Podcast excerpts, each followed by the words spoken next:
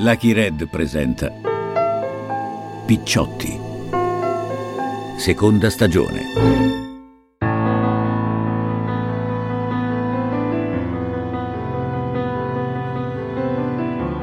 La mafia raccontata da Lirio Abbate.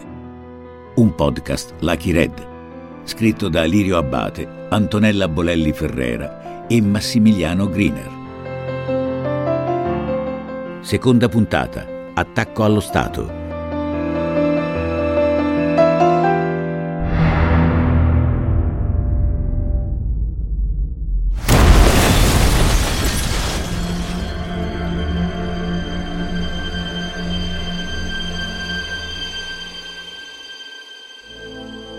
È luna di notte del 27 maggio 1993.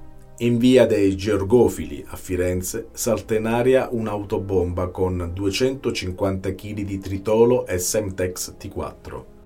La strada è squarciata in un enorme cratere, crolla una parete dell'Accademia dei Georgofili e rimangono danneggiati i palazzi circostanti. L'obiettivo principale era la Galleria degli Uffizi, ma come ricorda il magistrato Giuseppe Nicolosi, che ha condotto le indagini, il bilancio più terribile è quello umano. Ci fu una famiglia, eh, padre, madre, due, due bambine, una piccolissima, che abitavano nella Torre del Pucci, che morirono nell'attentato, uno studente si chiamava Dario Capolicchio che abitava di fronte e ferito a morte e poi un numero indeterminato di feriti e, dei danni al patrimonio artistico e al patrimonio urbanistico di Firenze, tant'è vero che abbiamo contestato oltre alla strage anche il reato di devastazione.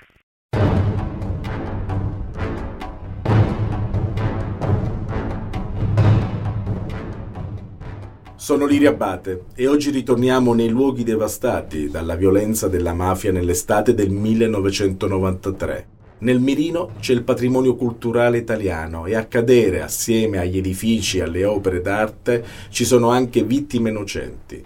Vediamo cosa e chi si nasconde dietro questa strategia. Mafiosi, certo, ma forse non solo loro.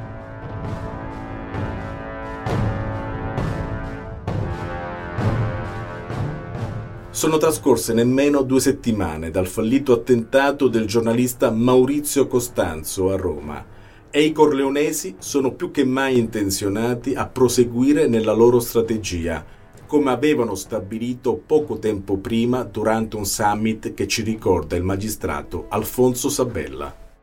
Una riunione che si svolge il 1 aprile del 1993 a Santa Flavia. Riunione a cui partecipano Giuseppe Graviano accompagnato da Fifetto Cannella, Matteo Messina Denaro accompagnato da Enzo Sinacori, Leoluca Bagarella accompagnato da Francesco Bonomo. Viene invitato Bernardo Provenzano ma non ci va, non si presenta. Giovanni Brusca non viene nemmeno invitato.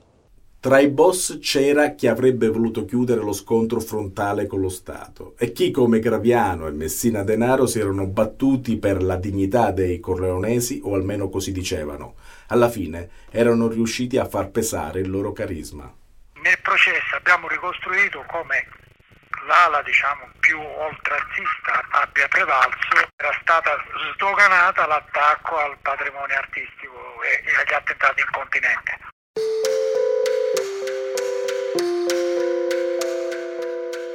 I fedelissimi di Rina avevano vinto, ma Provenzano perché non si è presentato a quel summit? Perché era chiaro che la linea stragista la continuava a dettare Salvatore Rina, anche dal 41 bis, e Zubinu non la mandava giù, gli mandava dei messaggi trasversali. Provenzano usa Brusca per lamentarsi con Bagarella e gli manda a dire ma che sta combinando il mio paesano e Bagarella, sempre tramite Brusca, gli manda a dire se Bossia non è d'accordo si mette un cartello a Ucodro, io con le stragi non c'entro.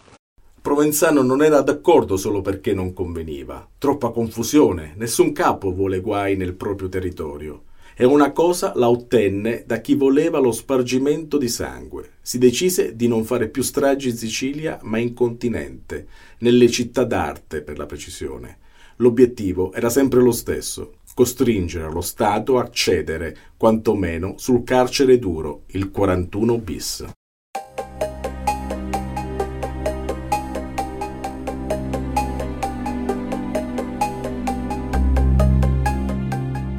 A Palermo nel frattempo era arrivato un nuovo procuratore, Giancarlo Caselli, già protagonista della lotta al terrorismo e aveva ottenuto alcuni risultati importanti su Cosa Nostra, come l'arresto di Antonino Gioè, mafioso di primo piano.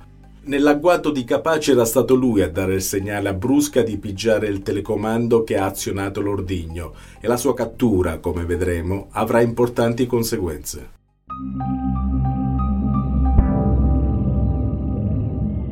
Nei piani dei Corleonesi, Messina Denaro in testa c'era il patrimonio culturale. Secondo Brusca, l'idea era di Messina Denaro, uno che in Cosa Nostra veniva reputato colto. C'è chi sostiene invece che sia stata di Gioè prima del suo arresto.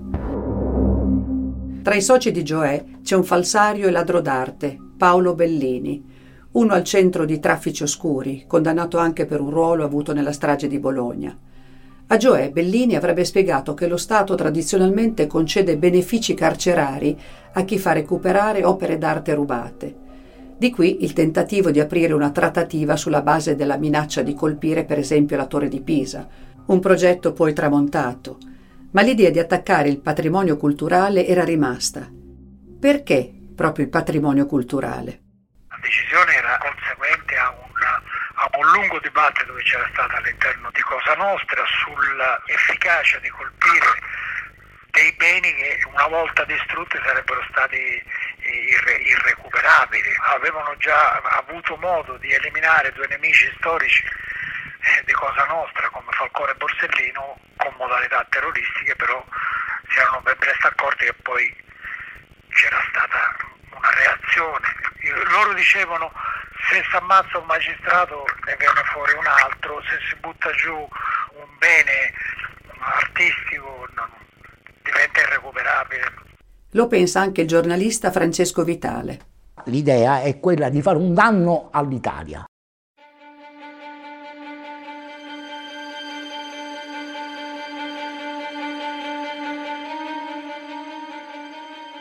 Nel mirino dei Corleonesi entra la Galleria degli Uffizi a Firenze. La scelta non è stata certamente casuale. È uno dei maggiori musei italiani e del mondo, in cui si trova la più cospicua collezione esistente di Raffaello, di Botticelli, oltre a opere di Giotto, Tiziano, Caravaggio, Leonardo da Vinci.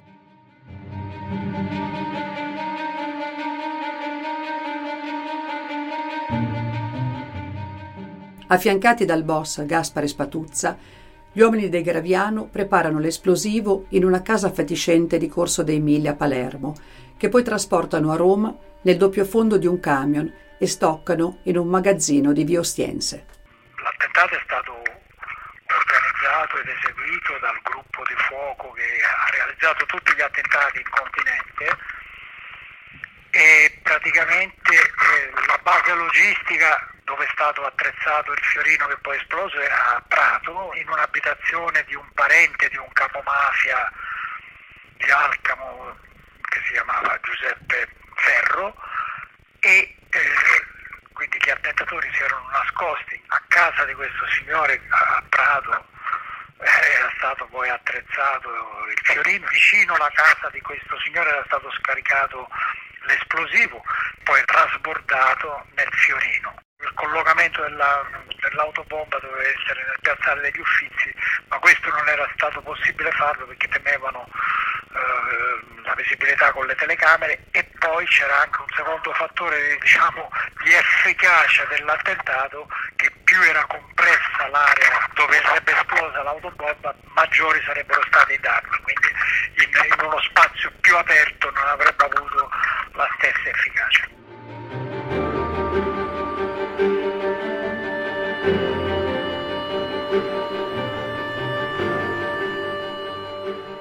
Quella notte, a Via dei Georgofili, i corleonesi non hanno fallito.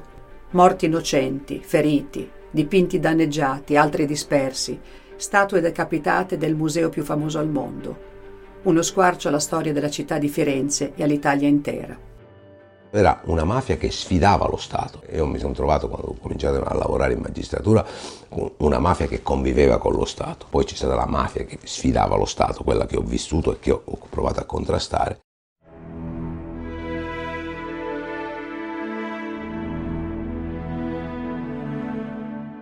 La bomba sembra avere un suo effetto. Meno di una settimana dopo l'attentato si registrano alcuni episodi favorevoli a Cosa Nostra. Difficile non metterli in relazione con le bombe. Le bombe dovevano essere nel, nell'ottica criminale di Cosa Nostra il mezzo per costringere lo Stato a venire a patti con Cosa Nostra, cioè in una logica quasi estorsiva, ecco.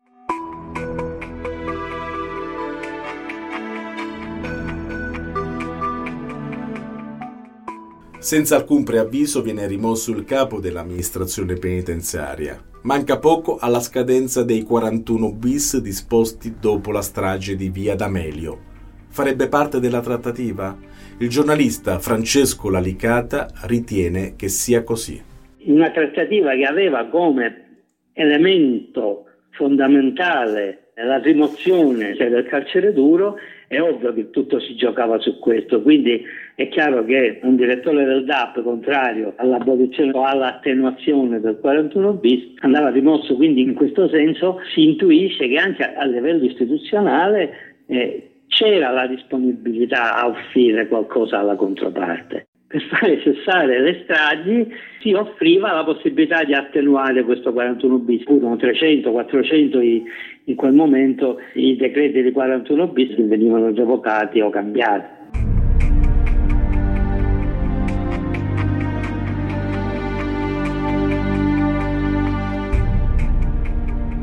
Niccolò D'Amato viene rimosso dal DAP, ma il nuovo direttore non sembra andare nella direzione auspicata dai mafiosi. Forse a Roma non hanno capito il messaggio. Ed è questo a scatenare l'escalation di bombe. È il 27 luglio 1993. Sono passate da poco le 11 di sera. C'è movimento in via Palestro a Milano. Un vigile urbano, Alessandro Ferrari, nota un'auto sospetta parcheggiata proprio di fronte al PAC, il padiglione di arte contemporanea. È una Fiat Uno da cui si sollevano pennacchi di fumo biancastro. L'attentato non funzionò come esattamente si erano prefigurati gli attentatori perché avevano avuto un problema all'innesco dell'autobomba, la Fiat che poi è esplosa. Ci fu un, un lasso di tempo che fumante, siamo in piena estate, era poco prima della mezzanotte, c'erano tante persone che frequentavano i giardini antistanti il padiglione d'arte contemporanea e, e quindi si erano avvicinati, avevano chiamato i vigili del fuoco, c'era una pattuglia dei vigili urbani. Scoprono subito che dentro c'è un ordigno, ma non fanno in tempo a intervenire e nemmeno ad allontanarsi.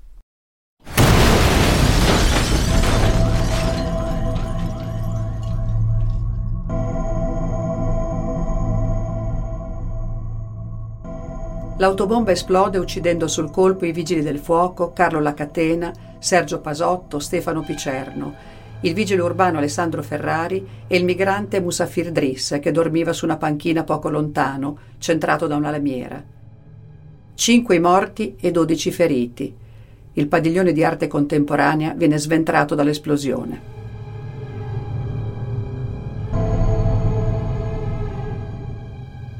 Con il tempo è sorto il dubbio che i mafiosi non volessero colpire il PAC, che il loro obiettivo fosse un altro. Sostengo che l'ipotesi più probabile è che l'autobomba dovesse essere collocata nella vicina piazza Cavour, davanti al Palazzo dell'Informazione, e quindi rivolta alla stampa, ai media, alla libertà di espressione, e che qualcosa sia andato storto durante la collocazione dell'autobomba. Un'ipotesi indagata anche da Alfonso Sabella alla Galleria d'Arte Moderna a Milano abbiamo avuto sempre parecchie perplessità. Non sappiamo se fosse realmente quello l'obiettivo dei, dei mafiosi e che non fosse invece qualcosa che doveva essere dopo in transito.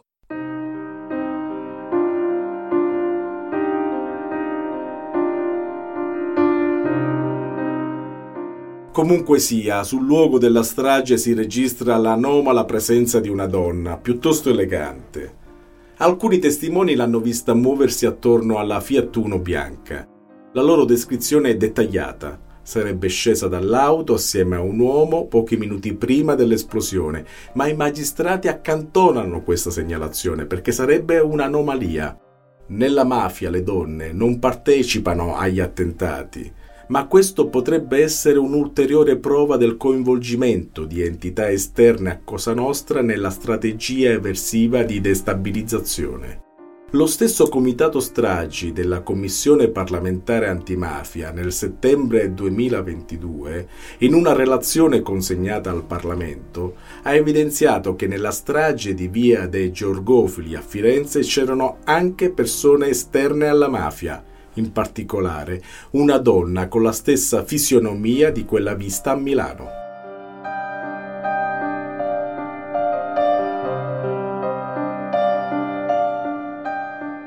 Quella lunga notte però non è ancora finita.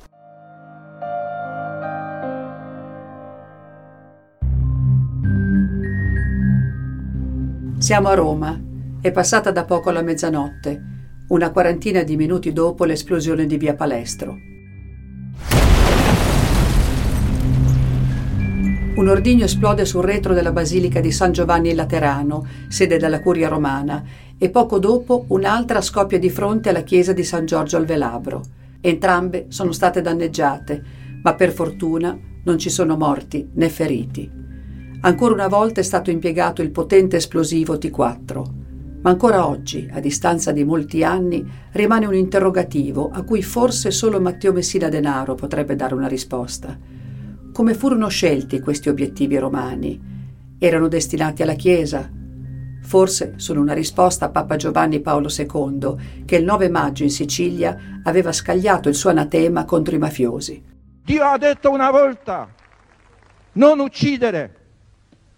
Non può uomo, qualsiasi, qualsiasi umana agglomerazione, mafia, non può cambiare e calpestare questo diritto santissimo di Dio. Nel nome di questo Cristo, lo dico ai responsabili, convertitevi.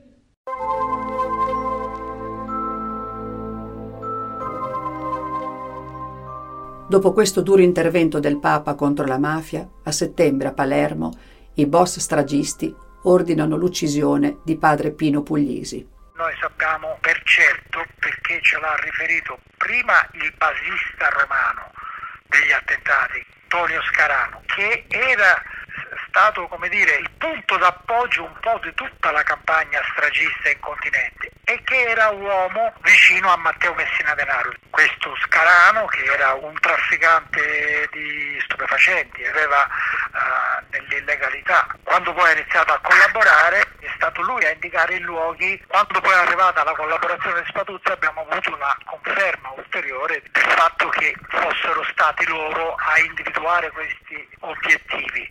In particolare Spatuzza ha uh, riferito che egli stesso le aveva determinati.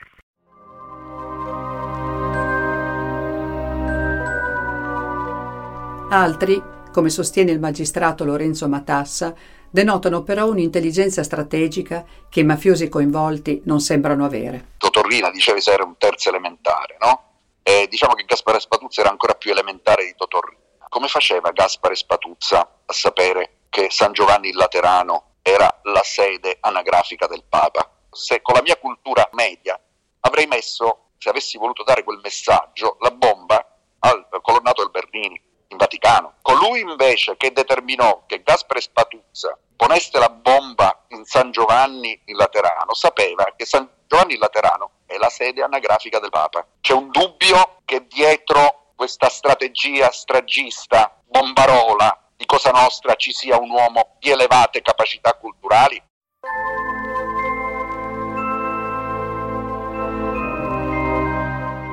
L'allarme nel paese e nelle istituzioni è enorme, tanto che Carlo Azeglio Ciampi, allora presidente del Consiglio, pensa che sia in corso un tentativo di colpo di Stato, anche a causa di un fatto strano che a molti anni di distanza non è mai stato chiarito.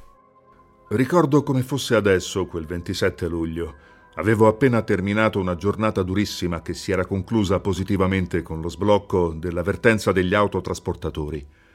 Ero tutto contento e me ne andavo a Santa Severa per qualche ora di riposo. Arrivai a tarda sera e a mezzanotte mi informarono della bomba a Milano. Chiamai subito Palazzo Chigi per parlare con Andrea Manzella, che era il mio segretario generale. Mentre parlavamo al telefono, udimmo un boato fortissimo, in diretta. Era l'esplosione della bomba di San Giorgio al Velabro. Andrea mi disse: Carlo, non capisco cosa sta succedendo, ma non fece in tempo a finire perché cadde la linea. Io richiamai subito, ma non ci fu verso. Le comunicazioni erano misteriosamente interrotte. Non esito a dirlo oggi. Ebbi paura che fossimo a un passo da un colpo di Stato.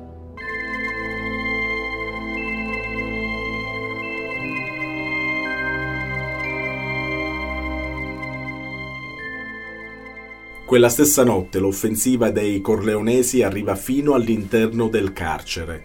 C'è un'altra vittima indiretta delle stragi, Nino Gioè, che aveva in animo di avviare una collaborazione con la giustizia. È detenuto nel carcere romano di Rebibbia e quando viene a sapere delle bombe di quella notte prende carta e penna e scrive una lettera.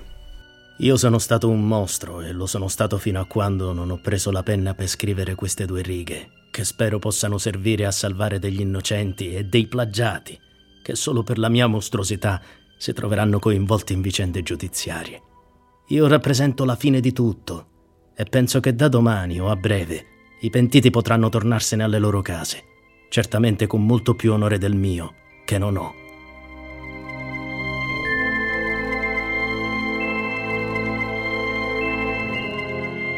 Più tardi lo trovano impiccato. L'impressione è che sia stato suicidato per farlo tacere su quello che sa, per evitare la sua collaborazione con la giustizia. Un decesso, però, archiviato come suicidio.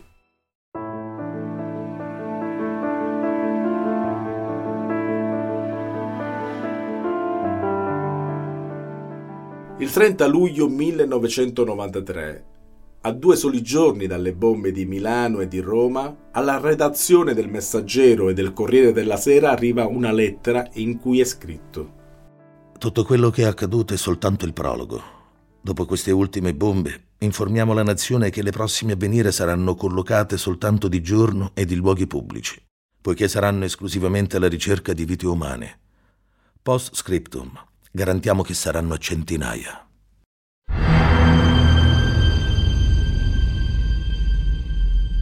L'ha scritta Gaspare Spatuzza, il mafioso che idolatra Giuseppe Graviano, madre natura, ed è pronto a soddisfare ogni suo ordine e desiderio. Graviano era un po' la cerniera fra l'ala eh, dirigente di Cosa Nostra, di cui lui faceva parte, e gli esecutori materiali, lo stesso gruppo che aveva seguito l'attentato a Borsellino.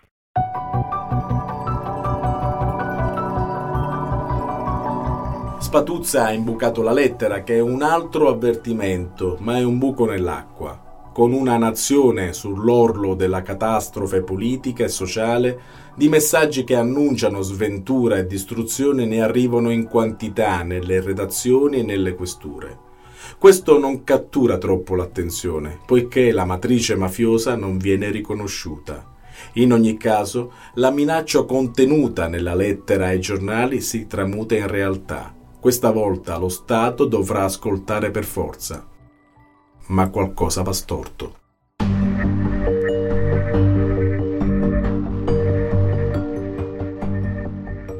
È il 23 gennaio 1994.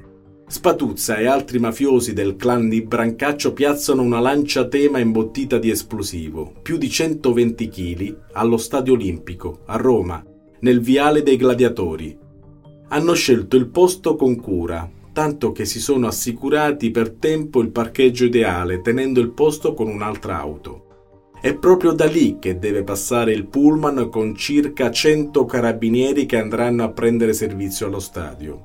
E qui i telecomandi che tanto appassionavano Madre Natura tradiscono il boss. Arriva il momento decisivo. Il picciotto Salvatore Benigno preme il pulsante. Non succede nulla, l'innesco non si è azionato. Come in stato di trance, Benigno preme ancora e poi ancora, ma nulla. Intanto il pullman con i carabinieri è passato. Veramente a pensarci viene da rabbrividire perché lì avrebbero dovuto uccidere più di 100 carabinieri. Non so se di fronte a una cosa del genere, quello Stato sarebbe stato in grado di mantenere una sua tenuta democratica. Ma se esplodesse adesso, la tema farebbe una carneficina di tifosi e passanti. Spatuzza scuote il suo compare dallo stordimento. L'attentato è fallito, è ora di filarsela. L'auto imbottita di esplosivo verrà fatta prelevare con un carro attrezzi e a Spatuzza e Picciotti non verrà dato più alcun nuovo ordine di ripetere l'attentato, mentre Graviano sono già in vacanza a Milano con le loro fidanzate. La storia prosegue nel prossimo episodio. Il martire di Brancaccio. Ascolta tutte le puntate della serie in esclusiva su Amazon Music. Picciotti, la mafia raccontata da Lirio Abbate. È un podcast Lucky Red scritto da Lirio Abbate, Antonella Bolelli Ferrera e Massimiliano Griner. Editor in chief e capo progetto Antonella Bolelli Ferrera. Regia Massimiliano Griner.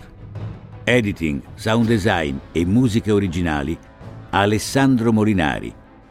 Voci di Lirio Abbate, Antonella Ferrera, Nicola Braile, Goffredo Maria Bruno, Gaetano Lizio, Alessandro Messina, Alessia Sorbello e Andrea Trovato.